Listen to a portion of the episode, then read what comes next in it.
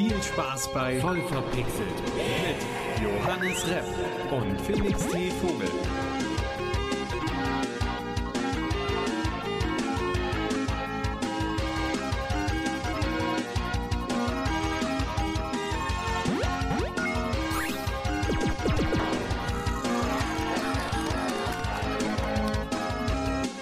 Einen wunderschönen guten Morgen, Mittag oder Abend und herzlich willkommen zu einer weiteren Folge voll verpixelt mit dem wunderschönen, einzigartigen Felix T. Vogel.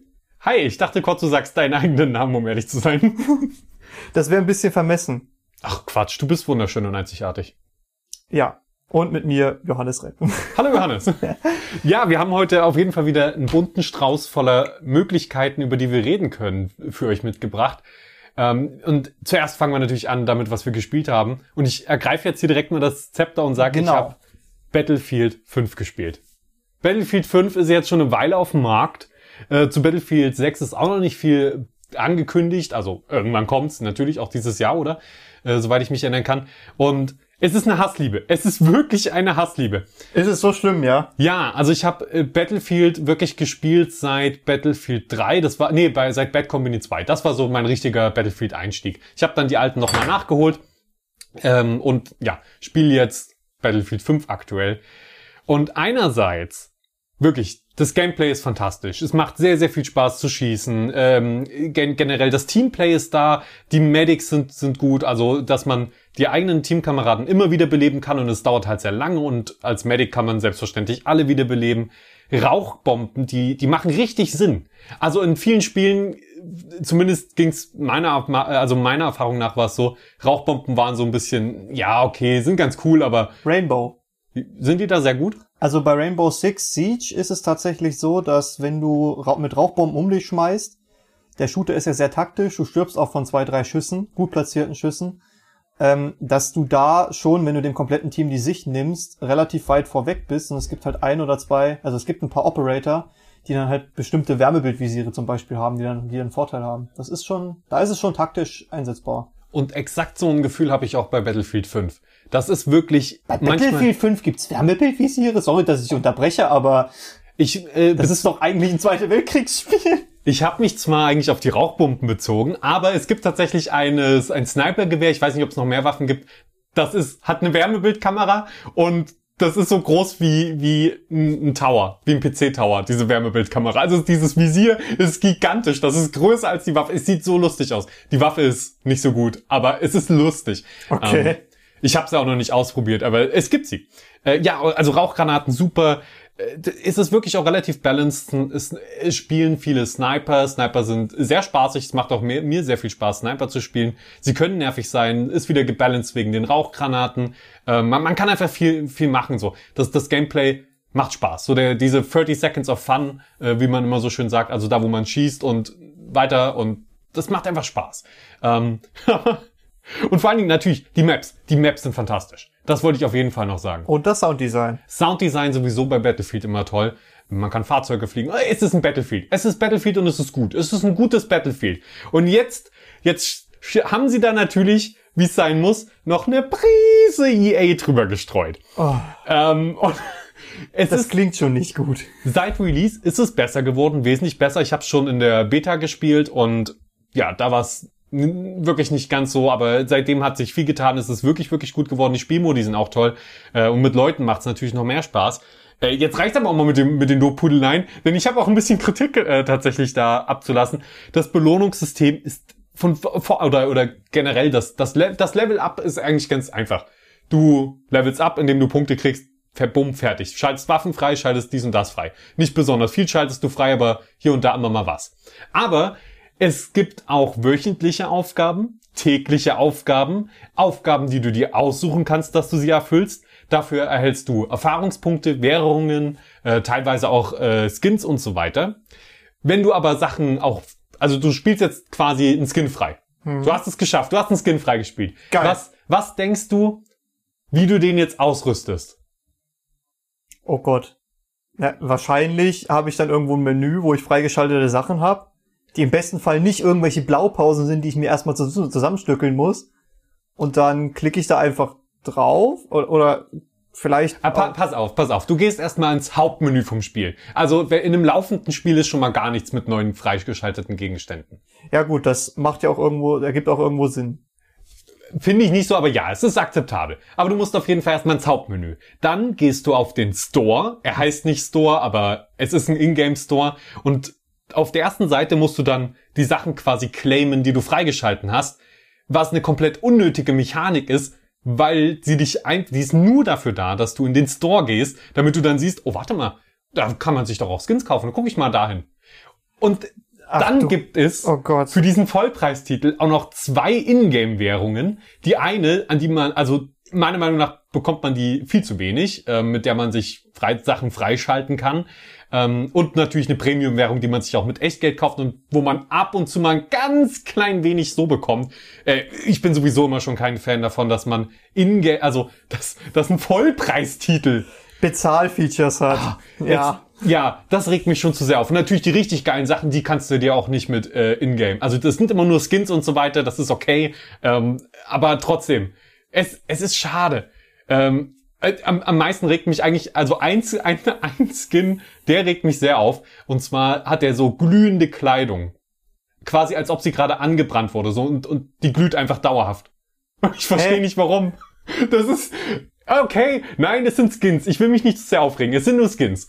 Ähm, trotzdem, dieses ganze System und, und das, und ah, wa- was mich am meisten überrascht hat, ist, dass ich ähm, irgendwann mal äh, in, in das Ausrüstungsmenü quasi im Hauptmenü gegangen bin und dann habe ich entdeckt, dass man dort Waffen kaufen kann. Aber also man kann dort Waffen mit, mit der ingame verdienbaren Währung quasi kaufen. Okay. Ähm, aber das ist alles so versteckt und verschachtelt.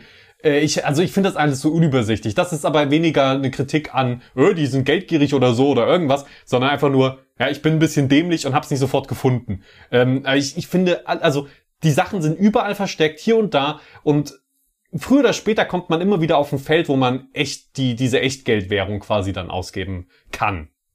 Äh, Ja, macht fürs Spiel an sich keinen gigantischen Unterschied, aber es ist, ich weiß nicht, zu kompliziert einfach wieder. Das ist so, so kompliziert. Es ist offensichtlich nur dafür gemacht, dass man früher oder später mal Echtgeld dann doch mal ausgibt. Ja, das, das hofft man ja, dass man gerade, wenn sich die Leute dann, da gibt's auch einen Fachbegriff für, die sogenannten Whales, also wie Wale, Ja. die sich dann über Jahre hinweg als, als dauerhafter Nutzer an irgendeinem Spiel festfressen und die sind dann auch die, die meistens das große Geld bringen. Das ist zwar eher auf Mobile Gaming bezogen, aber das lässt sich eigentlich auch sehr gut auf äh, echtes Gaming, sage ich jetzt mal ganz provokant, übertragen, also PC und Konsole. Ach, du weißt, ich bin äh, Star Citizen Fan, jahrelang in der Community schon aktiv. Ich weiß, dass es auch dort Wale gibt, äh, die durchaus viel Geld äh, in, in das Spiel stecken. 25.000 Euro für ein virtuelles Raumschiff, was? Also da muss ich dich sofort mal unterbrechen. Man, es gibt kein Raumschiff, das 25.000 Euro kostet. Es gibt aber Packs, in denen Raumschiffe drin sind, die zusammen 25.000 Euro kosten. Ja, Ja, nur mal. kann, kann, es muss ich nicht Ich nachvollziehen glaube, das können, teuerste ist so 3.000, 4.000 Euro. Wenn ich mich nicht irre. Das müsste einer, müsste die Javelin sein oder so. Ist egal. Ich, ich will jetzt gar nicht zu sehr über Star Citizen reden, wie du schon mal sagtest. Da reden wir dann mal Oder? speziell Genau, das drüber. wird ein eigener Podcast. Ähm, und nur kurz nochmal, nach wie vor gemixte Gefühle, was Star Citizen angeht. Ich bin riesiger Fan, aber wie bei allem, was so groß ist, wie immer bei großen Firmen, äh, sind da auch negative Einflüsse, die da mitwirken. Aber neulich warst du relativ happy, wo du mir erzählt hast, dass Star Citizen jetzt endlich funktioniert. Also, das ist natürlich auch immer nur eine Momentaufnahme und für mich auf meinem PC. Ähm, aber ich habe auch andere Stimmen aus der Community gehört, die ähnliche Erfahrungen gehabt haben, äh, dass das wirklich mit Alpha 3.13 jetzt richtig gut läuft. Auf, also immer stabile 30 im Minimum und FPS. FPS, äh, ja, entschuldige. Ähm, und ja, in der Regel so 60 FPS. Und die Grafik, war, und Star Citizen ist ja bekannt für eine gute Grafik, ist noch mal eine Schippe besser geworden. Einfach generell. Ähm, ich weiß ehrlich gesagt nicht genau, wie sie das gemacht haben ähm, und wie, wieso auch die Performance jetzt so, so unheimlich viel besser ist für mich persönlich. Ähm, ja, aber echt, echt toll. Echt toller Patch. Keine riesigen Features drin, aber viele kleine, richtig geile Sachen. Immerhin. Aber um das Battlefield-Thema jetzt abzuschließen, würdest du das Spiel dem Casual Gamer empfehlen? Also wenn er, wenn der Casual Gamer gerne Shooter spielt, gerne Ego-Shooter spielt, auf jeden Fall ist ein, ist, denke ich mal, einer der, der besten Casual Ego-Shooter am Markt. Äh, Würde ich schon so sagen. Da kann man viel Spaß mit haben. Das Problem ist, jetzt sind spielen aktuell halt nicht mehr so viele Spiele, Spieler, weil ja, das Spiel halt beschissen war, als es rauskam, übertrieben gesagt, hat dann nicht viele mitgenommen. Und die, die es jetzt spielen, sind entweder Hardcore-Spieler oder Leute, die es später entdeckt haben. Und ja, wie ich das dann einfach gut fanden, wie sie jetzt ist. Ähm, deswegen, man findet Spiele, man findet leider nicht für alle Spielmodi immer Leute und auch nicht für alle Maps. Das ist immer schade, weil man, man hat das Gefühl, man kriegt gar nicht mehr das ganze Spiel mit, weil die Spiele einfach nicht da sind dafür. Ja, Aber, ich. aber, Spiel, aber ich persönlich habe sehr viel Spaß damit, mit den Maps, mit den Spielmodi, die man dann doch mal spielen kann. Und ja, das ist auf jeden Fall ein schönes Erlebnis. Subi. Was hast du zuletzt gespielt? Äh, was ich zuletzt gespielt habe, ich würde sagen, das verschieben wir ans Ende, denn das wird meine heutige Spielempfehlung. Oh, So ein äh, kleiner Teaser, bitte Ja. bleibt dran. bitte bleibt dran, wenn ihr eine fantastische Spielempfehlung haben wollt. Und jetzt kommt eine fantastische Überleitung zum nächsten Thema. Was ist denn das nächste Thema? Schau mich nie so an. Du hast hier die Sachen vorbereitet heute. Ähm, und äh, Johannes hat ganz viele tolle Sachen wirklich heute für uns mitgebracht. Ja, ähm, es geht äh, um, anders als bei Battlefield, es geht um volle Server. Oh, um volle Server. Das, das kenne ich gar nicht. Ich habe Battlefield die letzten Tage nur gespielt. Was sind das? Volle Server? Nein, nein, nein. Es gibt schon volle Server. Äh, genau. Und zwar gibt es aktuell sehr volle Server oder gab es aktuell sehr volle Server bei Scavengers. Das ist ein weiterer Battle Royale Titel. Und ähm, die haben einen Testlauf gestartet oder mehrere parallele Testläufe gestartet, ähm, wo sie mehrere mehr Leute als das normale Limit ist auf einen Server gepackt haben. Das normale Limit sind 60 Leute. Die haben einen Modus gestartet mit 1700 Leuten auf einem einzigen Server. Und da gab es nicht mal ein richtiges Spielziel. Da ging es einfach nur drum, zumindest ist das meine Interpretation, ob die, ob die, die wollten gucken, ob das äh, die Server, ob das technisch funktioniert, äh, ob die Engine das mitmacht und hast du nicht gesehen. Und das, das, das muss sich dann wohl zu so einem richtigen Event hochgeschaukelt haben, wo die Leute dann angefangen haben, einfach nur ein bisschen Blödsinn zu machen. Da gab es dann Leute, die haben ihre Avatare, die Admins, die haben ihre Avatare viel, viel größer gemacht. Wie diese, die sahen dann quasi aus wie so fette, von der Größe her wie so fette Ents aus Herr der Ringe, diese riesigen Baumwesen. Also es waren einfach riesige Avatare und die waren quasi die Leiter und haben dann quasi ein Team gemacht und das andere Team gemacht. Und dann haben die sich einfach hingestellt und mit so Knüppeln die Leute über die Map geschlagen, haben quasi Tennis gespielt. Zu, also die Bilder dazu sehen super witzig aus. Dann haben die irgendwie was, äh, dann ist der CEO von der Firma noch, also von der Firma, die Scavengers macht, äh, noch aufgetaucht und hat das, äh, hat ein bisschen über die ganze Early Access Geschichte ge geredet. Und das Schöne, was ich äh, da am interessantesten fand, war, dass wohl danach der Server mit Bots auf über 9000, 9600 Leute auf, Leute in Anführungsstrichen, also 9600 Spieler, sowohl echt als auch Bot, aufgestockt wurde. Und dann äh, hat der, der gute, äh, ich, ich, ich gucke gleich nochmal seinen Namen nach, nicht, dass ich es ähm, falsch sage, Mach das. ähm, der, I agree, der James Davenport, von dem habe ich den Artikel gelesen, der hat äh, sich, äh, war auch Teil auf diesem Server und der hat gesagt, dass es bei ihm mit diesen 9000 Charakteren, die da quasi rumgesprungen sind, ähm, sogar flüssig gelaufen ist. Gut, der gute James sitzt auch auf einer 3080 im Gegensatz zu mir. Ja, äh, Aber ähm, das fand ich echt überraschend, weil äh, du musst überlegen, du hast ja, du merkst es ja bei vielen Spielen, gerade wenn du auf einem Mittelklasse-PC spielst oder auf einem PC, der vielleicht sogar noch schlechter ausgestattet ist, dass je mehr Sachen, je mehr bewegliche Objekte du erzeugst, desto mehr geht die Grafikkarte und die Bildrate in die Knie. Und ich meine, dass eine 3080 krass ist, das wissen alle. Das ist, eine, das ist eigentlich mit die beste Grafikkarte, die du gerade auf dem Markt kriegen kannst. Aber dass die es schafft, 9000 Spieler flüssig darzustellen, das finde ich unfassbar interessant. Und auch diesen Ansatz, dass man so eine Schwarmintelligenz dann quasi mit so vielen Leuten auf einen Server packen kann, das finde ich ist ein so interessanter Ansatz. Das wollte ich einfach mit in den Podcast bringen. also das, das ist ja vor allen Dingen auch servertechnisch eine, eine Meisterleistung. 1700 Leute, dann 9000 Bots und so weiter. Das ist schon, Nee, das nee, ist nee. schon krass. 1700 Leute Plus, also dann plus Bots bis Genau, 9000. Das Leute. meine ich. Ähm, aber ich muss auch sagen, ich bin äh, herzlich unbeeindruckt, denn Dual Universe hatte letztes Jahr einen äh, Servertest mit 30.000 Leuten. da waren aber auch Bots drunter gemacht. Und äh, das Spiel ist ja jetzt da, also in der, in der Beta-Phase oder Alpha, ich weiß nicht, wie sie es gerade nennen, Early Access. Und da spielen alle Spieler gleichzeitig auf einem Server in einem Universum. Ähm, also äh, muss ich sagen, gehen. Nein, ich mach Spaß. Das Also- ist cool. Das ist richtig cool. Ich finde es immer wieder fantastisch, wenn neue Projekte mit sowas um die Ecke kommen. Und ich hoffe, das wird einfach irgendwann Standard. Ich finde das äh, sehr interessant äh, an sich. Äh, auch das, was du gerade gesagt hast, ist komplett an mir vorbeigegangen. Aber wenn jetzt 30.000 Spieler in einem Universum spielen, was vielleicht sogar noch prozedural generiert ist und riesig ist, ist das ja was anderes, als wenn die auf einer Map sind, die umgerechnet, weiß ich, 10 Quadratkilometer hat. Also dieser, dieser Server-Test mit den 30.000 Leuten, ich glaube, das war auf, in einem Areal auf einem Planeten. Ähm, und das lief jetzt auch nicht so flüssig, wie du es gerade beschrieben hast. Ähm, aber jetzt das fertige Spiel, Dual Universe, was, worüber ich vielleicht auch irgendwann mal reden und das vielleicht sogar empfehlen werde, ähm, da, ja, da ist man in einem Universum und das ist halt schon cool, wenn man einfach, da geht's ja gar nicht darum, dass man dann zu 200 Leuten auf einem Punkt steht. Aber es ist cool, wenn du sagst, ich bin hier und hier auf diesem Planeten und dann fliege ich mit meinem selbstgebauten Raumschiff dahin und sehe dich da in einer Mine graben.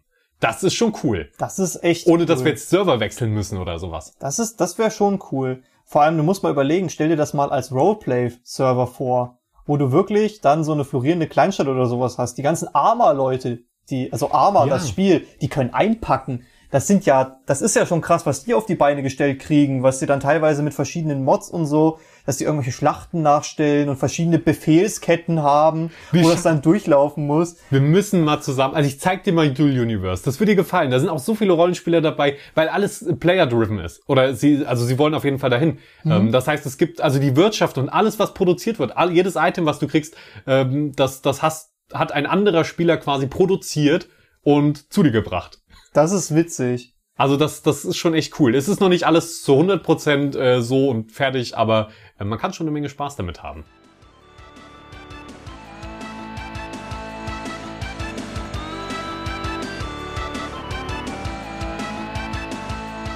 Ich hatte äh, ja in der letzten Aufnahme erzählt, dass ich bei GTA so ein bisschen kleines privates Roleplaying angefangen habe. Ja, wie läuft's da? Tatsächlich habe ich jetzt alles geschafft, was ich schaffen will und es, es dürstet mich wieder nach einem neuen Spiel. Aber das Oh. erfahren wir dann am Ende des Podcasts, was ich da mir als nächstes einverleibt habe. Ja. Ähm, Ich weiß ja schon, was es ist und bin gespannt, ob du auf dieses Spiel auch Roleplaying, äh, ein Roleplaying-Konzept anwendest. Nee, nee, tatsächlich nicht, aber ich habe nach GTA tatsächlich mal das Bedürfnis, mir von Mortau einen Roleplaying-Server anzugucken. Mortau, für die, die es nicht kennen, ist ein ähnliches Spiel wie zum Beispiel Chivalry, wo man einfach nur ein sehr, sehr ausgefeiltes Kampfsystem hat und mit verschiedenen mittelalterlichen Waffen versucht, äh, sich den Kopf einzuschlagen oder selbigen von den Schultern zu trennen. Das ist eigentlich sehr interessant. Aber das ist ja auf einzelnen Maps, oder? Also das findet ja auf Maps statt, oder? Ja, Wie, wie, wie packt man da Roleplay rein? Also es gibt zum Beispiel eine Map, die heißt Feitoria oder Freitoria. Ich bin mir gerade nicht sicher. Auf jeden Fall ist das eine komplette Burg mit, mit Innenhof und, und Verkaufsständen und so. Das gibt auch schon was her, um da ein bisschen Roleplaying zu machen. Ja. Und dann Okay. gibt's natürlich immer noch die Modder. Ja, und die Modder sind da offenbar sehr aktiv. Äh, das, damit habe ich mich tatsächlich noch nicht so auseinandergesetzt, weil ich Mordhau bisher immer ganz normal einfach One-on-One-Duelle gespielt habe oder halt einfach äh, versucht habe, mit anderen Leuten zu 50 ganz arcadig irgendeine Burg einzunehmen. Da, da war nicht viel Roleplaying dabei. Obwohl ich sagen muss, dass äh, äh, die, die kleineren Server, wo es wirklich um One-on-One-Duelle geht, ähm, dass da auch so ein, so, ein, so ein ritterlicher Ehrenkodex noch da ist, dass du zum Beispiel andere Leute nicht ins Duell reinpfuscht, dass du dich vorher verbeugst und sowas. Das, das ist schon witzig. Ja, sowas dann, ist schön. Weil, weil du dadurch das Gefühl hast, dass die Leute auch viel mehr Bock haben äh, auf das Spiel und nicht so Ja. dieses, ey, ich hab deine Mama befriedigt, geh nach Hause, du bist scheiße. Was halt in manchen Spielen so, Okay, was? Was? Ich, ja, du kennst doch, du kennst Ja. doch diese, diesen, dieses Standardklischee von dem wütenden Kind im Discord. Ja. Ja, das habe ich. Jetzt werde ich immer dein Gesicht sehen, wenn ich daran denke. Ja, klar. Also ich, ich kann dich auch jedes Mal anschreien, wenn du spielst. Ich habe deine Mutter befriedigt. Oh, fantastisch. Ich wollte es ein bisschen vornehmer ja, es ausdrücken. ist, es, ist, es ist sehr vornehm. Ähm, aber ich habe ich hab gehört, du hast noch so viele andere Sachen für uns. Was, was hast du denn noch für uns heute vorbereitet? Ja, als nächstes Thema. Ähm, was nehmen wir da? Ach ja, wir nehmen als nächstes Thema. Kurze Überleitung. Dülülülü. Du, du, du, du, du.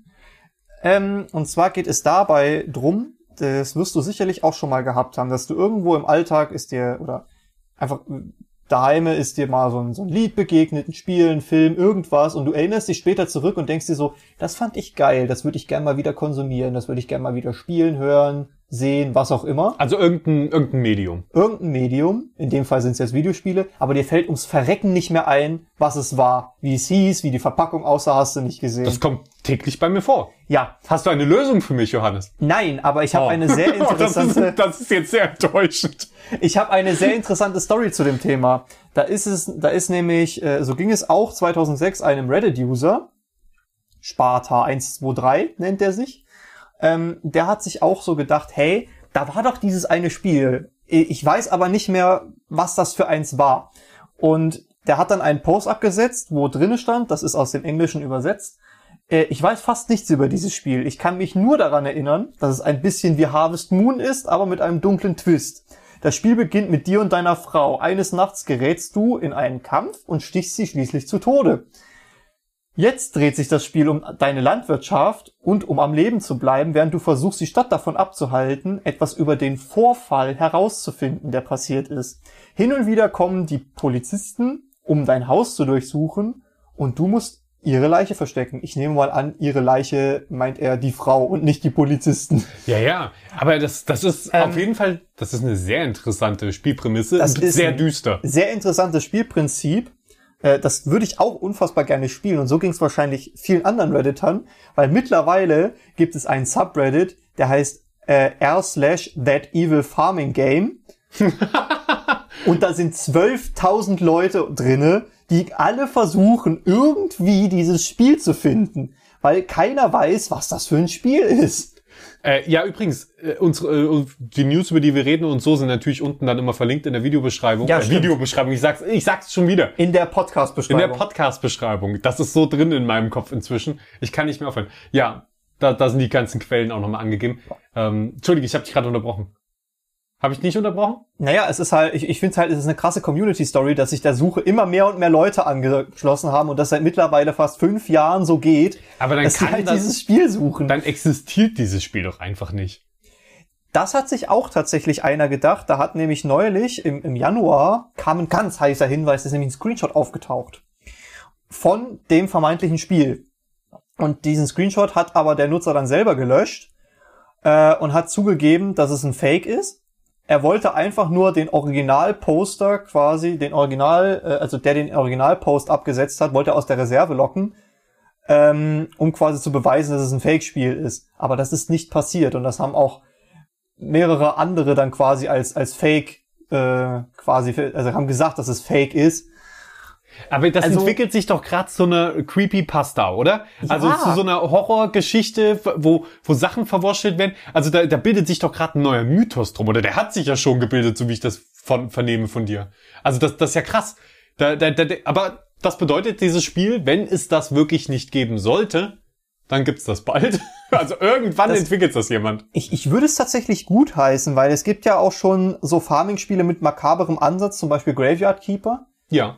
Aber einfach diese, diese zwei komplett unterschiedlichen Ansätze. Das eine ist, ich muss meine Frau vor der Polizei verstecken, das andere ist, ich habe einen Bauernhof in Ja. ein Spiel zu schmeißen und das unter einen Hut zu bringen. Also Man muss ja normal wirken noch weiterhin. ja, aber genau das finde ich ist eigentlich ein cooler Ansatz, den es Ja. viel zu selten gab bisher. Und den ich äh, besonders gerne spielen würde, wenn er vollgepackt wäre, wenn er triefen würde mit von schwarzem Humor. Sicher, ich, ich stelle mir da eher was so, so eher, eher was Ernstes vor. So dass es wirklich düster ist und wirklich ernst, sich selbst ernst nimmt, das Spiel. Ähm, sowohl auf der Landwirtschaftssimulator-Seite als auch auf der, ich verstecke immer, immer ich, ich, mu- ich muss Sachen verheimlichen und so. Also so eine, so eine Kriminalstory fast schon. Könntest du dann in deiner Version des Spiels, wie du es dir gerade vorstellst, mit deinen Landwirtschaftsgeräten auch Mörder, morden? Naja, ich würde schon sagen, der, der Typ, der das, der, der, der Protagonist, den man spielt, der will nicht morden. Das ist schon ein Unfall, der passiert ist und so, aber irgendwas Dunkles treibt ihn an oder er, er, er muss auf jeden Fall dafür, vielleicht, vielleicht hat er Kinder oder so, und die muss er versorgen und deswegen darf auf gar keinen Fall seine Farm, oder er, also er will seine, warte, pass auf, pass auf, pass auf, bleib bei Okay, mir, bleib okay, bei mir. ich bin bei dir. Okay. Ähm, die beiden hatten Kinder. Die beiden hatten Kinder und die haben sie auch noch. Die leben mit auf der Farm. Und er muss es nicht nur vor der Polizei verbergen, dass er seine Frau aus Versehen im Streit ermordet hat. Ja, ich, im, Was halt so passiert, ne? ja, nee, das war schon eher ein Unfall und so und er will's nicht. Aber er hat halt Angst, dass ihm seine Kinder weggenommen werden. Und er will schon seine Kinder erziehen und so weiter. Und dann muss er, bei, bei, bei mir kommt noch ein dritter Aspekt dazu. Da wird's noch zu Sims, zu so einer Familienmanagement-Geschichte. Ähm, ich finde das eine interessante, natürlich, man kann es auch mit schwarzem Humor vollpacken und das kann so ein, ich könnte mir vorstellen, dass The Delic sowas macht, äh, so, so schön Adventure-mäßig fast schon. Das könnte ich mir auch vorstellen. Aber ich fände so wirklich eine, eine ern so Serious Games mäßig, ähm, so einen Ansatz fände ich gut. Also nochmal zurück zu der Sims-Variante. Das heißt, er Ja. hat seine Frau umgebracht, indem er aus Versehen die Leiter vom Pool abgebaut hat. okay, okay, okay, nicht schlecht, ja. Nicht schlecht. Könnte passiert sein, könnte passiert sein. Das, das, das würde der, der Delic draus machen, eventuell. Das habe ich tatsächlich auch überlegt. So ein Dedelic-Ansatz. Ich, ich bin ein Riesenfan der Deponia-Reihe. Ähm, ich mag aber auch Kindergarten. Ich weiß nicht, ob du das kennst. Nee.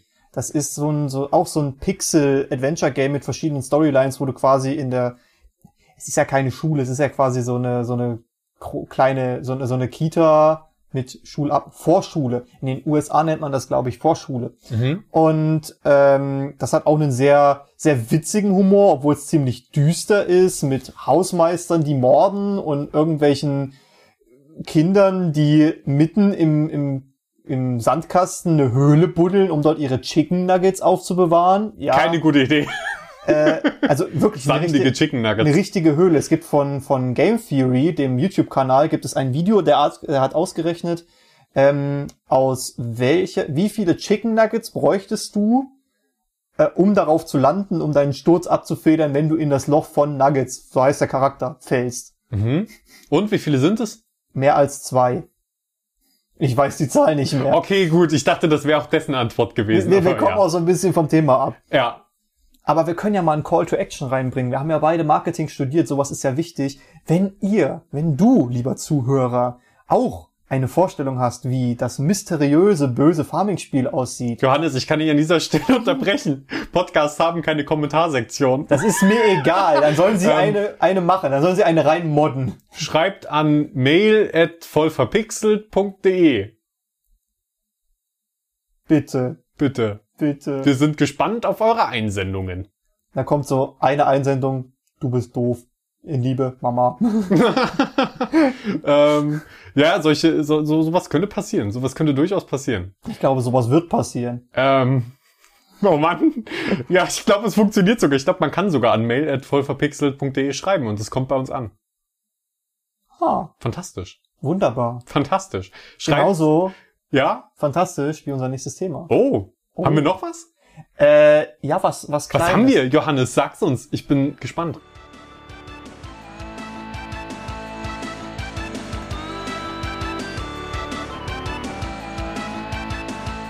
Und zwar äh, geht das auch ganz besonders an dich, Felix. Du Oh. bist ja ein Mensch, der sehr viele verschiedene Eingabegeräte für seinen PC besitzt. Verschiedene Controller, verschiedene Das stimmt. Brillen, Joysticks, hast du nicht gesehen. Mehrere Ne? Tastaturen. Oh, das stimmt wirklich. Ich habe gerade drei Tastaturen an meinen Computer angeschlossen. Ich habe auch tatsächlich zwei. Das ist eigentlich ein super Lifehack. Besorgt euch so eine Funktastatur. Ja. Das heißt, ihr könnt von überall, aber so eine Funktastatur mit Mauspad dran. Das Auf heißt, ihr könnt Fall. von überall in eurem Zimmer euren PC steuern, wenn ihr irgendwie Videos guckt oder so. Das ist so praktisch. Aber wir kommen vom Thema ab. Ich habe neulich einen Artikel geschrieben, wo es um zwei ähm, Zubehörteile vom Game Boy ging. Mhm. Ähm, zum einen äh, gab es Nähmaschinen, die mit dem Game Boy, Game Boy funktioniert haben, und zum anderen ein Sonar, ein Pocket Sonar. Das kam von Bandai, äh, das wurde von Bandai rausgebracht. Dieses Pocket Sonar war für den Game Boy Color. Und damit konntest, das konntest du, hast quasi so dieses Modul, hast es in den Modulschacht gesteckt, hast ein paar Batterien reingemacht, in das Gerät und das war, war so eine ganz lange Schnur dran mit einem Schwimmer. Das hast du in, ins Wasser geworfen, in irgendeinen Teich oder so und konntest dann auf dem Bildschirm des Gameboys äh, gucken, ob da Fische sind und wenn ja, wo. Und dazu gab es noch so eine kleine Enzyklopädie der Fische, bla bla. Und diese ganze Nähmaschinengeschichte rührt daher, dass die Nähmaschinen äh, mit Schnittmustern, die computergesteuert waren, noch ziemlich teuer waren. Die haben in den 80ern kamen ja die ersten, die haben teilweise bis zu 10.000 Dollar gekostet. Und hat man sich gedacht, Mensch, warum soll ich dann Computer einbauen, wenn so gut wie jeder einen Computer daheim hat? Und da muss man mal erwähnen, 10.000 Dollar in den 80ern ist, ist es, das ist richtig viel, viel gewesen Geld. damals, ja. Ja. Und da hat man, das, man sieht gleich noch das Beispiel, da hat man dann Anfang der 2000er Nähmaschinen rausgebracht, die ein Linkkabel und ein Modul hatten, das man in den Gameboy stecken konnte, in den richtigen Gameboy, in den alten, in den Knochen und äh, konnte dann darüber die Nähmaschine mit den Schnittmustern und hast du nicht gesehen steuern was eigentlich ein sehr cleverer Ansatz ist. Auf jeden Fall. Und äh, das ist einfach mal ein schöner Vergleich. Damals hat die Nähmaschine 500 Dollar gekostet, das wären heute so ungefähr 700 Dollar, dass man so den ungefähren Vergleich hat. Aber das hat mich zu so einem zu so einem Gedanken gebracht, den ich gerne in den Podcast mitnehmen wollte, wo ich den Artikel geschrieben habe. Was sind so die, sagen wir mal, die drei weirdesten äh, Gaming Utensilien, Gaming Devices, die du bisher in der Hand hattest. Nicht besessen hast, sondern die du bisher in der Hand hattest. Äh, super interessantes Thema. Ich liebe weirde Gaming Devices.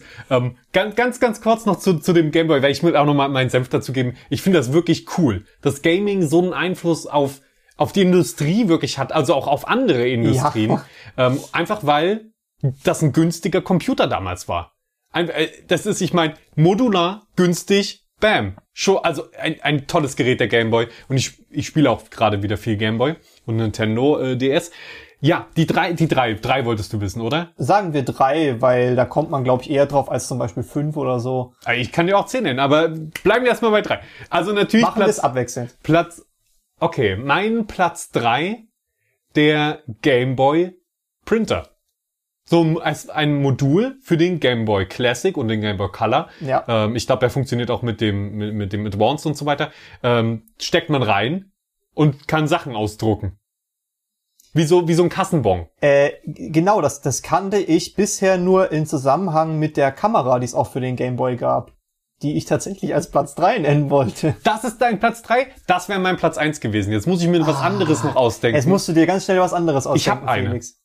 Ich habe Platt, also ich habe so eine Gameboy Camera und das ist das gruseligste Gaming Gadget, das ich besitze. Ja, weil du halt einfach so unfassbar niedrig aufgelöst dargestellt wirst und das sieht so ja, creepy aus. Es ist so gruselig, aber tatsächlich an sich richtig gut designt, weil man kann sogar die Kamera rumdrehen. Also die Kamera ist an einem Modul, an einem Gameboy-Spiel quasi dran. Wie das Barf-Sonar. Ähm, wie, wie, wie das Sonar und auch der Drucker. Und es ist, ich finde das einfach fantastisch.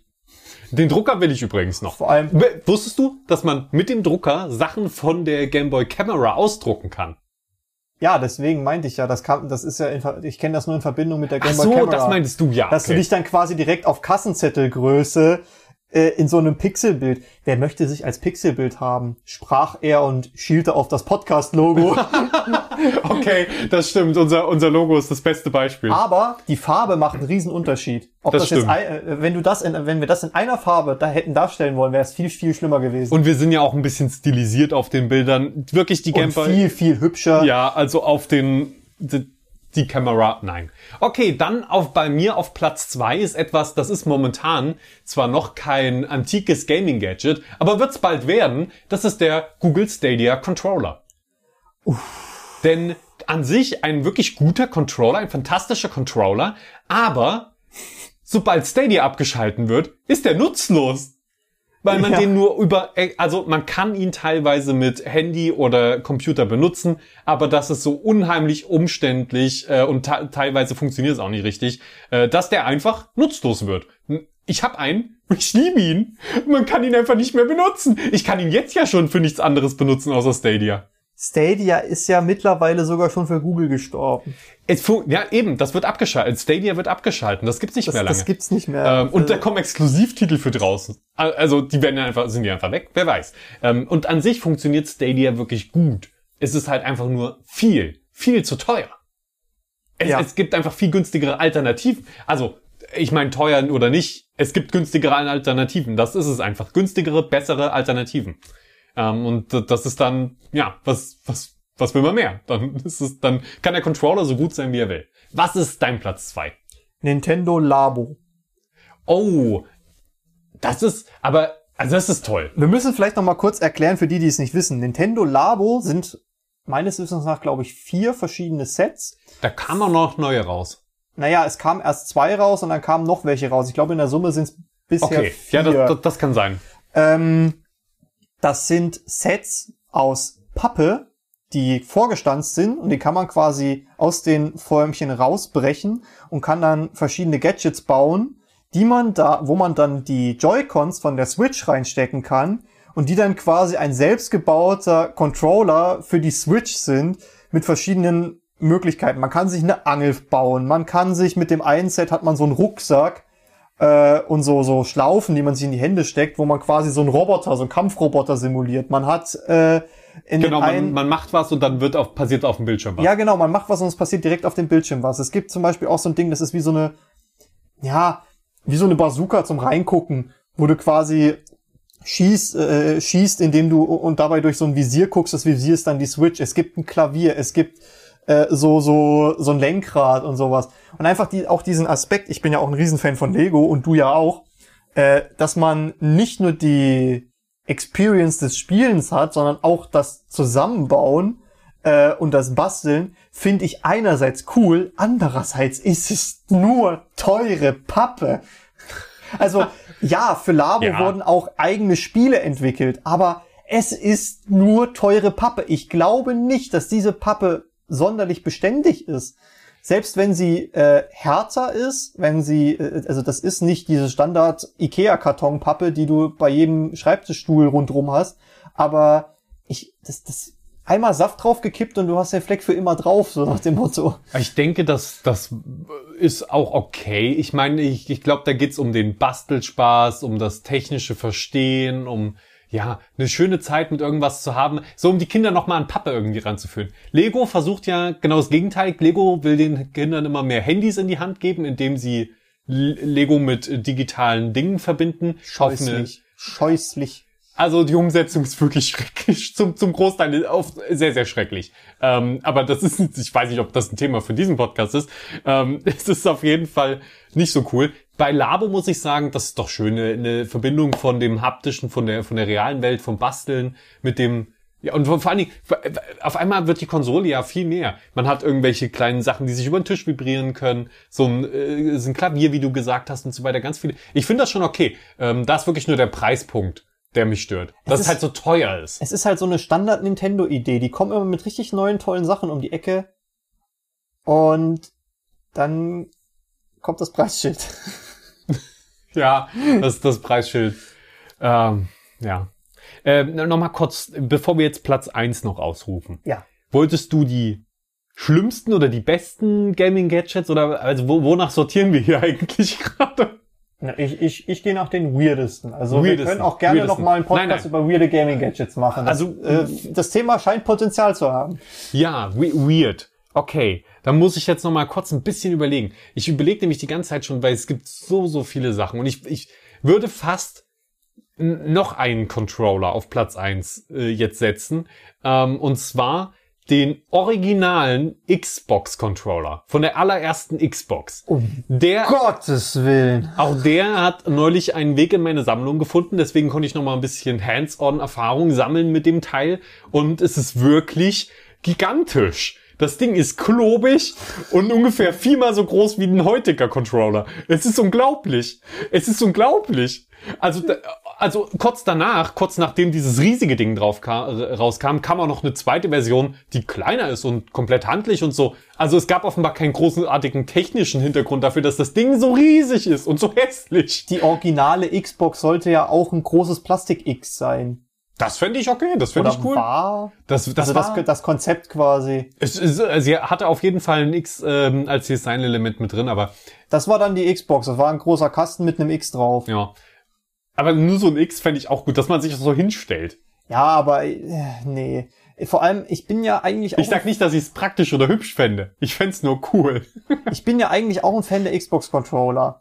Aber was die da bei dem, bei dem ersten da verzapft haben, das ist ja ein riesen Kastenbrot. Ich meine, ich bin eine Person, die große Hände hat. Ich komme zum Beispiel mit diesen fibbeligen Joy-Cons, mit denen komme ich nicht sonderlich gut klar, weil die sind halt sehr, sehr klein.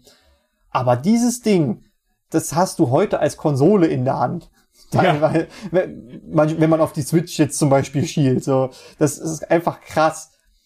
Aber bist du, jetzt so als kleine Zwischenfrage, äh, du darfst für PC-Spielen ab heute nur noch einen Controller benutzen. Welcher ist es? Ähm, ohne ihn jemals in der Hand gehabt zu haben, würde ich jetzt den ganz neuen Xbox Controller wählen. Von der Xbox One Series X. Mhm. Ähm, einfach weil ich den Xbox One Controller aktuell benutze, davor den Xbox 360 Controller. Ich mag auch den PS4 Controller sehr, sehr gerne. Habe ich sehr, sehr, sehr, sehr, sehr lange benutzt, sogar äh, umgebaut und neue Teile eingebaut und so weiter. Ähm, aber ja, da der Xbox One Controller mir so gut gefällt und der Xbox One Series X Controller, ach Gott, dieser Name, ey, ähm, einfach eine Fortentwicklung, eine Weiterentwicklung davon ist, denke ich mal, wird der mir noch besser gefallen letztendlich und deswegen würde ich einfach mal sagen, der ist es. Oder warte mal, zählen noch Joysticks und sowas dazu? Ja, erstmal nur Controller. Nur so, nur ganz also normal Joysticks Controller. würde ich jetzt als eine andere Controller-Klasse kategorisieren. ja. Also ich würde den Xbox One Series X Controller nehmen oder alternativ dazu den Stadia Controller. Das ist nur ein Scherz, der ist bei weitem nicht so gut. Und was wäre bei dir so die, die Wahl? Ich bin ein Fan des 360-Controllers. Ich habe schon von vielen gehört, dass die nicht damit klarkommen, dass die Sticks nicht auf derselben Höhe sind, wie zum Beispiel beim PlayStation-Controller. Das hat mich bisher nie gestört. Ich finde das Aber super, warum, warum dann den 360? Warum dann nicht den Xbox One oder den ganz neuen? Weil ich den Xbox One-Controller bisher noch nicht großartig ausprobiert habe. Aber das ist lustig. Und weil ich den 360-Controller halt seit Jahren nutze und ich so ein, so ein Mensch bin, der ungerne wechselt. Ja, das ist, ich finde das gerade total lustig, weil das bestimmt irgendwas über unsere Persönlichkeiten aussagt. Weil ich würde sogar jetzt einen nehmen, den ich noch nie in der Hand hatte, weil ich so darauf vertraue, dass er so gut ist. Und du einfach, nee, das ist schon okay, ich bleib dabei. Was nicht okay ist und wo niemand dabei geblieben ist, ach, die Überleitung flutschen, Oh, Leute. warte, darf ich raten, was dein Platz Nummer eins ist? Ja. Ich, ich glaube, ich weiß, es tut mir leid, wenn ich es jetzt äh, dir vorwegnehme, aber es ist bestimmt der Virtual Boy. Es ist der Virtual Boy. es ist der verdammte Virtual Boy. Wer, was hat man sich dabei gedacht? Ganz ehrlich. Also, der Virtual Boy. Wer das Ding nicht kennt, man kann sich vorstellen wie äh, als eine der ersten VR-Brillen.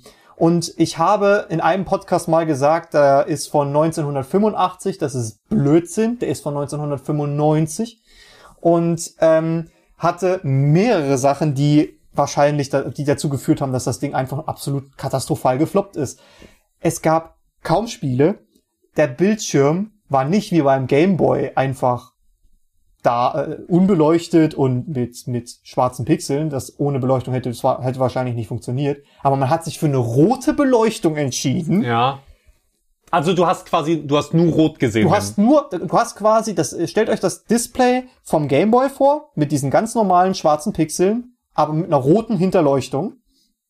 Und dann, Vermutlich, weil Licht irgendwie durchstrahlen musste, also das musste irgendwie Licht abstrahlen. ja, weil, aber da ja. könnte man ja eine augenfreundlichere Farbe nehmen, zum Beispiel Orange oder sowas. Äh, es, es, hätte, es hätte vielleicht bessere Optionen gegeben. Ich glaube, da sind wir uns einig. Aber das, das Hauptding, wo, wo ich mich echt gefragt habe, warum? Das, das konnte, man konnte dieses Ding nicht als VR-Brille tragen. Man konnte es nicht aufsetzen. Das hatte so einen Ständer oder Ja. hat so einen Ständer, der ist ungefähr über den dicken Daumen gepeilt, irgendwas zwischen 20 und 40 Zentimeter hoch. Den stellt man auf den Tisch und guckt da rein und zockt dann. Jeder, der schon mal inhaliert hat, als er erkältet war, weiß, dass wenn man etwas hat, was nicht auf Gesichtshöhe auf dem Tisch steht und man sich da ranbeugen muss für mehrere Minuten hintereinander, weiß, dass man sehr schnell eine Nackenstarre kriegt. Wenn einem dabei noch die Augen gebrutzelt werden, verstehe ich nicht, warum man dieses Gadget kaufen sollte. Okay, ich, ich versuche jetzt mal das Teil zu verteidigen, auch wenn ich auch das überhaupt nicht cool finde. Aber ich, ich tue jetzt mal so, als ob ich der, als ob ich dir verkaufen wollen würde. Okay, Passen Sie auf. ja, Sie sind ein achtjähriger Junge, mein Herr. Sie sind ein achtjähriger Junge. Sie sind, Sie sind einen halben Meter groß. Das ist egal, dass das Ding so niedrig ist. Sie knien sich eh für den Couchtisch und stellen es da drauf und also Nacken, Nackenschwierigkeiten haben sie in dem Alter noch nicht. Äh, und außerdem, wenn das Ding an ihrem Kopf wäre und die Spielwelt, die bewegt sich ja nicht mit. Die ist ja starr vor ihrem Kopf. Da wird ihnen ja schlecht. Das ist schon gut, dass das alles statisch ist, dass sie da, ja? Also das hat ja kein Tracking oder so. Das mhm. ist, das ist gut. Das, das ist perfekt. Also für, für die Zeit ist es ganz, ganz toll. Und außerdem, die rote Farbe ist eine Signalfarbe. Mehr habe ich dazu nicht, das, das, ja. Die, die ist schon rot. Damit, damit hast du wahrscheinlich recht. Die rote Farbe ist eine Signalfarbe. ja, damit habe ich Aber somit ist sie eigentlich eine noch schlechtere Wahl ja. für einen Bildschirm, auf dem man eigentlich vom Konzept her längere, über längere Zeit drauf gucken möchte. Das ist, ja, das ist eine Sache, die will ich irgendwann mal gerne in meiner Sammlung haben. Aber, ja, das ist jetzt nichts Geiles. Einfach nur als Kuriosum. Ja, natürlich. Ich, ich sammle gerne ich sowas. tatsächlich auch noch so ein Ding, was ich mir irgendwann mal in die Sammlung stellen würde, obwohl ich es nie als spielbar, äh, als Spiel benutzen werde. Und das ist Rob. Ja, Rob ist auf jeden Fall auch noch, also so ein kleiner Roboter, der ja. Sachen macht neben der Konsole und R.O.B. Irgendwas mit Robotic, Operating, Buddy oder so in der Art. Ich, ich finde wirklich. Ein Game Companion. Also, all solche Kuriositäten und alten Sachen und so weiter. Ich probiere, also ich, ich benutze sie dann auch wirklich. Also ich, ich will die ausprobieren, ich will das Erlebnis haben, ich will wissen, wie Videospielgeschichte quasi ähm, vonstatten gegangen ist. Was so, was die Leute damals gedacht haben, was eine coole Ergänzung zu den Mainstream-Sachen wäre. Weil das ist ja immer, ich finde, das ist, das, das sagt immer sehr, sehr viel über die Zeit aus, ähm, wie, wie zum Beispiel auch der, der Virtual Boy. Einfach, ey, guck mal hier, Gameboy, okay, schön und gut, aber können wir auch drei, Dreidimensionalität wirklich darstellen? Und in der Zeit gab es ja schon ähm, so, so Ansichtsbrillen für dreidimensionale Dias. Also Dias, ja. die du reingepackt. Und da, das ist ja nichts anderes, nur halt als Videospiel. Das ist so, das ist so cool, wie sie versucht haben, mit der Technik von damals etwas wirklich Zukunftsweisendes zu bauen, aber die Technik war halt einfach noch nicht so weit. Genau dasselbe mit dem, mit der Game Boy Camera okay, sie funktioniert irgendwie, aber halt alt. ähm, ich, ich habe mal ein Zitat gehört. Ich glaube, es war von Jeff Bezos, deswegen nagelt mich auch bitte nicht auf den genauen Wortlaut fest, aber der äh, er hat vermutlich eh auf Englisch gesagt. Ja klar, aber die, die, der, der Kernpunkt der Aussage war quasi, ein millionenschweres Unternehmen leistet sich die Experimente, die es sich leisten kann und experimentiert halt auch. Ja. Und ähm, das finde ich ist eigentlich ein sehr guter Ansatz, weil gerade Nintendo äh, da immer noch an diesen an dieser Logik festhält. Ich meine, die Switch war ja auch wieder so, so ein Ding, eine Konsole, die gleichzeitig Handheld ist und eine Heimkonsole.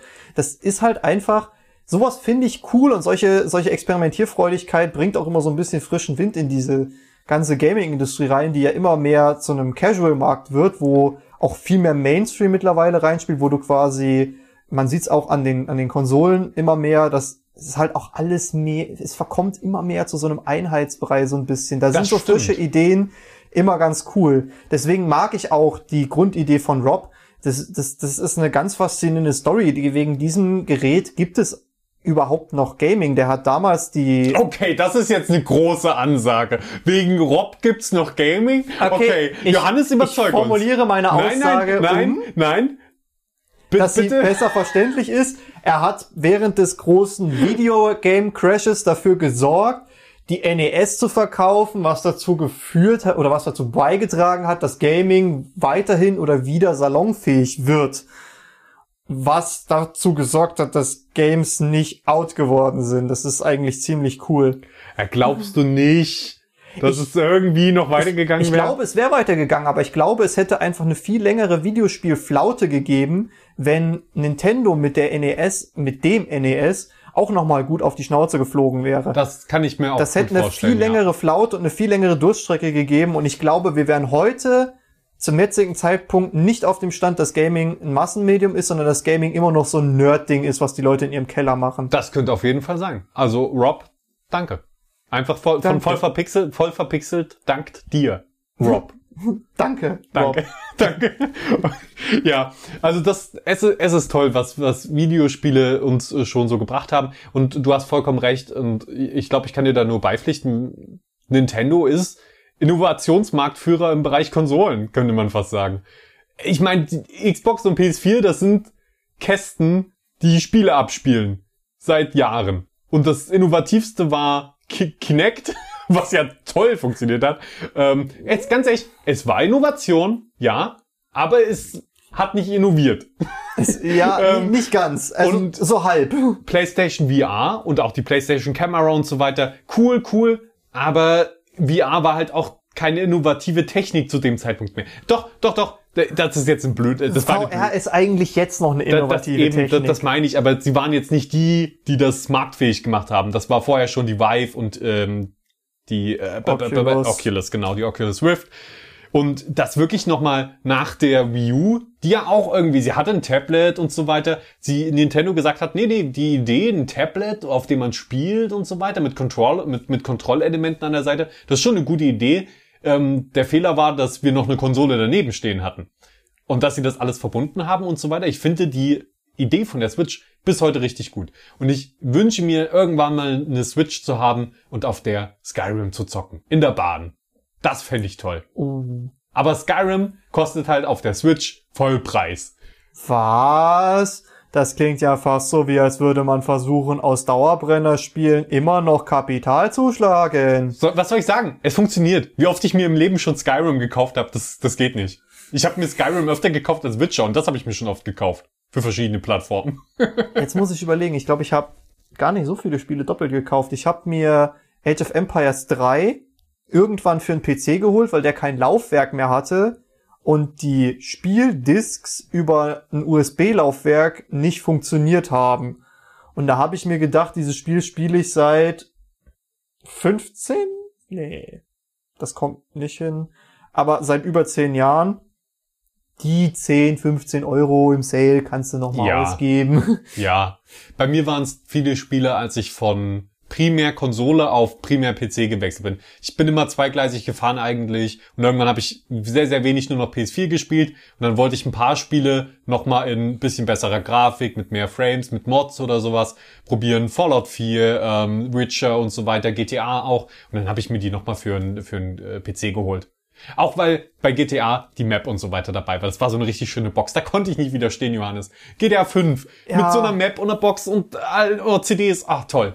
Äh, Da konnte ich nicht So widerstehen. Collectors Editions sind immer geil. Ich finde auch von, von Cyberpunk, äh, die, was, was man von dem Spiel halten mag, sei jetzt mal dahingestellt, aber allein das, das Merchandise, was sie dazu rausgeballert haben, das sieht teilweise so verdammt göttlich geil aus. Da gibt's zum Beispiel so eine Figur mit so einer, das ist so eine Frau, die hat so ein weißes Top an und die hat so, so bionische Krallen, die aus den Armen rauskommen. Das war eine der ersten Figuren, die, Ja. die da zu Cyberpunk rauskamen. Die ist auch Sichtbar- relativ viel wert. Sichtbar auch im ersten Trailer.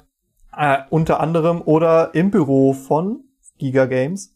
Oh. Also wenn du das mitgenommen hättest, dann wärst du jetzt ein reicher Mann, Johannes. Dann wäre ich wahrscheinlich auch gefeuert. Das wäre egal, du wärst ein reicher Mann. Ich, ich glaube, die steht aktuell bei irgendwas um die 400 bis 600 Euro, diese Figur. Ja. Ich sag doch, das Die ist ein ist- Jahresgehalt für einen Spieleredakteur, oder?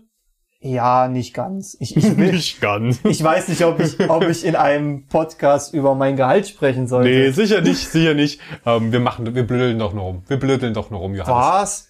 Wir benutzen Sarkasmus? Das ist mir gar nicht bewusst gewesen, Felix. Oh Gott, okay, okay. Ja, das, also, und schon allein die Standard-Edition von Cyberpunk. Wie gesagt, wie, wie du, wie du richtig sagst, egal was man vom Spiel hält, in der Standard-Edition ist, ist ein, ein Pappschuber draußen drum und in dem Pappschuber von außen an der Spülehülle sind noch so, so Dinge zum Rausziehen, Postkarten und so ein Kram. Drin ist Sound, ist zwei Soundtrack-CDs mit dabei gewesen. Fantastisch. Also ernsthaft. Zwar nur ein Down Download-Code, das muss ich auch dazu sagen. Man lädt sich halt halt alles runter nur noch. Ähm, aber den Platz für die CDs haben sie halt gefüllt mit CDs. Für, für den Soundtrack. Das heißt, sie haben Rohlinge reingepackt. Nee, nee, das sind schon, das sind schon richtige gefüllte CDs. Ach so. Das sind Musik-CDs. Musik-CDs, aber trotzdem noch ein Download-Code dazu. Nee, der, der Download-Code ist für das Spiel dann. Ach so. Ach so, sorry, habe ich, hab ich so. vielleicht nicht genau erklärt. Ja, und dann halt noch eine Spielkarte und so weiter. Also ähm, CD Projekt Red versteht es einfach. Und ich glaube auch Sticker war noch mit drin. Ähm, das wie wie bei The Witcher auch schon einfach schön zu präsentieren, dass man dass man das Spiel kauft, aber man hat auch was haptisches, man hat direkt was zum Riechen, zum Anfassen, zum Durchblättern, während es installiert und so weiter. Das ist so ein Erlebnis, das mir heute einfach sehr oft fehlt. Und ich liebe das. Ich finde das so toll, wenn man ein Produkt kauft und man hat nicht nur ein digitales Spiel, sondern man hat halt auch dieses ganze äh, drumherum. Ich weiß, viele finden es au- ich auch, finde das cool. viele, viele mögen es auch nicht, weil, ey, wozu brauche ich den ganzen Schrott? Gib mir, ich kauf's mir direkt im Store und äh, lad's einfach runter direkt, ist auch gut.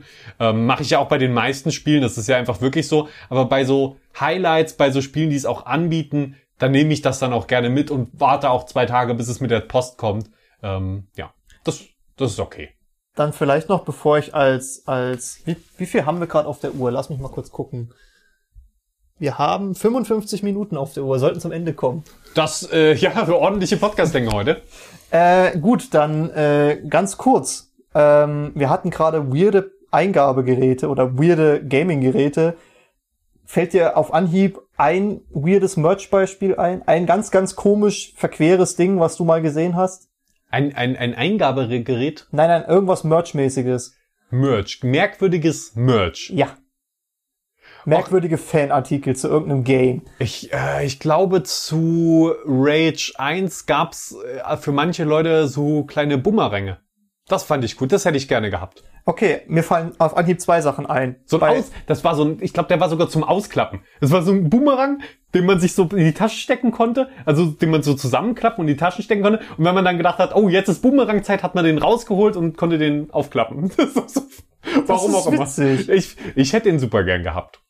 Okay, mir fallen auf Anhieb zwei Sachen ein. Ja. Ähm, bei Saints Row 4 Mhm. gab es eine Collectors Edition für ganz viel Geld, denn da war ein super Sportwagen dabei, ein echter zum Rumfahren. Warte mal. So ein Gutschein für Fahrt zwei Tage mit einem Nein, nein, Cabrio nein, oder? da war ein echtes oh, Auto dabei. Okay. Das Ding okay. hat, hat sechs oder siebenstellig gekostet, diese Collectors Edition.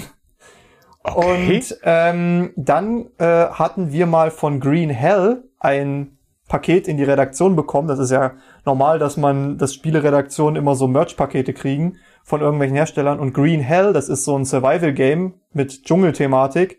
Die Mhm. haben uns, ähm, was haben die uns geschickt? So Mehlwürmer. Ein Tiger. Nein. Zum, Mehlwürmer? Ja, zum Snacken. Aber waren Getrocknet. Aber vielleicht solltet ihr die nicht trocknen. Vielleicht hättet ihr die einfach in ein Terrarium setzen können und dann wäre da ein Tiger Die haben draus uns keine lebenden Würmer geschickt. Die haben uns so eine kleine Blechbox geschickt ja, vielleicht waren es mit getrockneten Insekten Johannes, zum Essen. das waren Tigersamen. Das waren keine Tigersamen, Felix. Du hast Tigersamen gegessen. Felix, ich hatte zwölf Blumenkästen auf der Fensterbank. Es hat nicht funktioniert. Aber es wäre lustig, wenn es wirklich Ich hatte in Berlin nicht mal eine Fensterbank. Das ist mega traurig. Wo standen da deine Blumenkästen? Ich hatte keine Blumenkästen. Heißt das, du hast mich hier doppelt belogen gerade? Ja. Okay. Also ich, okay. ich, ich, ich rede natürlich nicht vom Büro, ne? Ich rede von der Wohnung, die ich da oben hatte. ja, also, äh, aber Mehlwürmer, das ist ja geil. Schmecken Äh, gut. Die haben wie, also ich habe sie nicht gegessen tatsächlich. Ist ein bisschen wie Chips essen. Mein Schreibtischnachbar hat, glaube ich, welche probiert gehabt. Aber es Den haben wir sich, nicht mehr gesehen. Es haben sich nicht viele in der Redaktion gefunden, die das probieren wollten. Ähm, ja. Aber das ist, das ist cool. So, sowas, Merchandise. Oder so ein Erlebnis bieten. Das ist toll.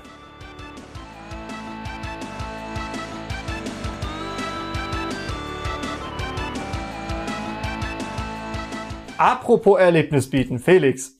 Dieses Podcast-Erlebnis, das, Ja. das neigt sich jetzt dem Ende zu und ich würde sagen, wir enden mit einer kleinen Spielempfehlung. Oh ja, gerne. Ähm, ich spiele gerade auch ein bisschen ähm, für, für Spieletipps, da schreibe ich dann schreibe ich so Guides dazu. Ähm, Subnautica Below Zero habe ich auch vorher schon viel gespielt. Ich habe auch Subnautica sehr gerne gespielt, also den ersten Teil. Below Zero ist quasi kein Add-on, sondern wirklich ein eigenständiges Spiel, aber es bedient sich so gut wie alle Elemente vom ursprünglichen Subnautica. Man taucht in einer arktischen Landschaft unter und in der, also es ist eine arktische Alien-Landschaft, also man kennt die Lebewesen und Sachen dort nicht, man weiß nicht, was man unter Wasser dort findet. Und das kann sehr beklemmend, sehr bedrückend sein, sehr atmosphärisch. Und man erforscht eine antike Alien-Kultur, man, man erforscht die Lebewesen dort und muss währenddessen versuchen, zu überleben, ähm, indem man sich die Umgebung, die Mineralien und Ressourcen dort zunutze macht. Und das kann sehr, sehr erschreckend und, äh, und, und atmosphärisch bedrückend auch sein und gruselig und beklemmend. Und andererseits sieht man dort fantastische Unterwasserwelten und auch teilweise ein bisschen Überwasserwelten und erforscht eine Geschichte. Ich erzähle auch nicht so viel, äh, zu viel zur Geschichte. Es ist ein futuristisches Spiel, also man, man schnitzt sich dort keinen Stock, sondern man, man baut sich dort ein Unterwasserfahrzeug und eine Basis und so weiter. Und es ist einfach, es, Subnautica, der, der erste Teil war toll und ich habe beim zweiten die Story noch nicht ganz durch, aber soweit wie ich sie gespielt habe, äh, ist sie schon ganz toll. Man, es ist auch einfach ein, ein guter, bodenständiger Survival-Titel. Also wenn man gar keinen Bock auf die Story hat, kann man auch einfach nur Survival-Kram machen und die Story so ein bisschen nebenher laufen lassen, wenn man mag. So habe ich es zumindest am Anfang gespielt. Und es ist, es ist ein gutes Erlebnis. Ist ein gutes, es funktioniert einfach gut. Ist auch grafisch nicht ganz, ganz in die obere Liga, aber durchaus einfach schön dadurch, wie es gestaltet ist. Und jetzt kommt deine heiß angeteaste Spielempfehlung. Meine heiß angeteaste Spielempfehlung ist Iron Harvest. Oh. Das Spiel habe ich tatsächlich schon ein Jahr vor Release spielen dürfen und fand's einfach geil. Und jetzt musstest du noch ein Jahr warten? Nee, ich hatte ja den, den Code für die. Ach, konntest du währenddessen jetzt schon die ganze ich konnte, Zeit? die, na, ich konnte quasi die Story nicht spielen, sondern ich konnte Scharmützel machen. Okay. Und ähm, dieses Spiel ist ein Strategiespiel. Erinnert sehr stark von der Spielweise her an Spiele wie Company of Heroes. Und das Interessante bei dem Spiel ist neben der Story, die ich neulich, ange die ich gestern angespielt habe, ähm, Also die taugt was. Von dem, was ich bisher gesehen habe, taugt sie was. Das ist aber noch nicht viel. Ich glaube aber, dass sich das noch taucht. Ähm, das Spiel selber ist, äh, hat aber so ein Setting ähm, in einem Genre, das nennt sich Dieselpunk. Das ist ein äh, äh, Cyberpunk ist quasi zukunftsmäßige Technologie. Dieselpunk äh, dieses Genre oder äh, Iron Harvest in, in diesem Fall, da geht es quasi drum um den äh, um einen Krieg zwischen Polen und Russland, der ähm, mit fiktiven Mechs, also fette Maschinen, die mit Diesel, wer hätte es gedacht, angetrieben werden, so fette Kampfroboter. Dieselpunk be beschreibt quasi äh, ein Szenario, in dem äh, davon ausgegangen wird, dass die Technologie bei Dieseltriebwerken stehen geblieben ist, aber halt explodiert ist, exponentiell gewachsen und so weiter. Wie Das- Steampunk, was könnten wir machen mit Dampfkraft, was ganz, ganz verrückt ist. Das hast du gerade deutlich besser erklärt als ich. Vielen Dank dafür. Ja, aber einfach, einfach nur, weil, weil das Buch, was ich schreibe, ja im Steampunk so ein bisschen Universum spielt und da muss man sehr oft sowas erklären. ja. Dann musst du jetzt aber auch äh, kurz anteasern, wie dein Buch heißt. Äh, die Legende von Kados. Teil 1 und Teil 1.1, also so ein kleiner Zwischenteil sind schon verfügbar. Ähm, schaut gerne auf Amazon. Oder in die Podcast-Beschreibung. Äh, oh, wer, Johannes, verlinken wir das etwa? Warum nicht? Ist ja sehr lieb von dir. Cro- Cross-Promo. ähm, Auf jeden Fall Iron Harvest. Ähm, super Spiel. Äh, allein die Welt ist super. Das spielt so zwischen 1919 und 1921. Also 1921. Ähm, und ich, ich mag diese Ära generell. Ich äh, bin so ein Fan von Doku-Reihen, äh, von allem zwischen Erster Weltkrieg bis Mauerfall. Aber ich mag auch die Welt, die der polnische Künstler Jakob Ruchalski, Ruchalski, Ruchalski, äh, er, ich kann seinen Namen nicht aussprechen. Ich äh, kann kein Polnisch. ich aber ich glaube, einer von drei, der in den dreien war schon nah dran. ja, ich hoffe ähm, Er hat auf jeden Fall eine, eine sehr interessante Welt geschaffen, weil es fing tatsächlich an mit ein paar Artworks, die er gemacht hat, wo einfach nur Soldaten waren und im Hintergrund so fette, schwere Mechs, die sich da irgendwo durch, die da irgendwo durch die Landschaft gestampft sind. Dann später kam irgendwie, äh, kam irgendwann dann ein Brettspiel raus, das heißt Skype, Skype, S-C-Y-T-H-E. Es steht hier in meinem Schrank und es hat eine viel zu lange Anleitung, ich bin immer noch nicht durch. Ähm, das äh, genau in diesem äh, Stil auch gehalten ist. Und dann hat aber auch noch jemand bei ihm an der Tür geklopft und gesagt, hey, ich finde die Idee geil. Es gibt zwar schon ein Spiel, aber ich will noch ein Spiel machen, und zwar ein Videospiel. Und jetzt gibt's das halt als äh, Strategiespiel und es ist wunderbar, zumindest vom, vom, von der Spielmechanik her. Die Story habe ich, wie gesagt, noch nicht sehr weit gespielt, aber von dem, was ich bisher so am Gameplay hatte, Echtzeitstrategie, richtig? Echtzeitstrategie, es ist sehr erfrischend, vor allem weil man halt kleine Einheiten hat und nicht so wie bei Age of Empires sich einfach mit total übertriebenen Musketieren, die man sich mit seinem übertriebenen Schiffsdeck zusammengestellt hat, zu 200 in die gegnerische Basis einmarschiert und alles kurz und klein schießt, sondern man muss halt wirklich taktisch vorgehen. Ist Aufbaustrategie dabei oder steuert man nur die Einheiten durch ein Gefecht? Man hat Basenbau, aber sehr rudimentär. Du hast eine Kaserne für Einheiten, du hast eine, äh, du hast eine Werkstatt für Fahrzeuge oder in dem Fall die Mechs. Und du hast dann halt so äh, Verteidigungsbauten, Sandsäcke, Stacheldraht, ähm, MG-Nester, das war's. Ja, also ich, ich finde wirklich, das ist ein cooles Spiel, das ich mir auf jeden Fall noch anschauen werde. Echtzeitstrategie, Dieselpunk, ich bin auf jeden Fall dabei. Das hört sich sehr, sehr spannend an. Übrigens, Subnautica, das ist jetzt aktuell quasi noch im Early Access. Es kommt, glaube ich, am 14. Mai offiziell raus. Aber die Story ist jetzt, glaube ich, komplett. Also, wenn ihr spielen wollt, ihr könnt es jetzt spielen. Wollte ich nur, nur noch erwähnen. Weil ähm, Iron Harvest ist das jetzt draußen offiziell. Iron Harvest ist schon länger draußen, ja. Das ist letztes Jahr rausgekommen, 2020. Letztes Jahr. Ja, dann weiß ich gar nicht, warum ich es mir noch gar nicht angeguckt habe. Vielleicht habe ich noch darauf gewartet, auf dein finales Urteil, das ich ja jetzt habe. Äh, mein Test ist aber schon länger online, Felix. Ja, Johannes, ähm, offensichtlich bin ich schlecht vorbereitet. so, das war eine Folge in Überlänge. Ich würde sagen, das war's für heute. Vielen Dank fürs Zuhören auf jeden Fall. Vielen Dank fürs Zuhören. War, hat mich sehr gefreut, Felix. Äh, mich, hat mich mir auch. sehr viel Spaß gemacht. Ich hoffe, äh, den Zuschauern auch, die können gerne, ein, also ihr könnt gerne eine Bewertung da lassen, wenn man das bei euch machen kann. Abonniert uns auch gerne, falls man das auf der Podcast-Plattform machen kann, auf der ihr das hier gerade hört. Würde uns sehr freuen. Ähm, und bis bald. Bis bald. Tschüss.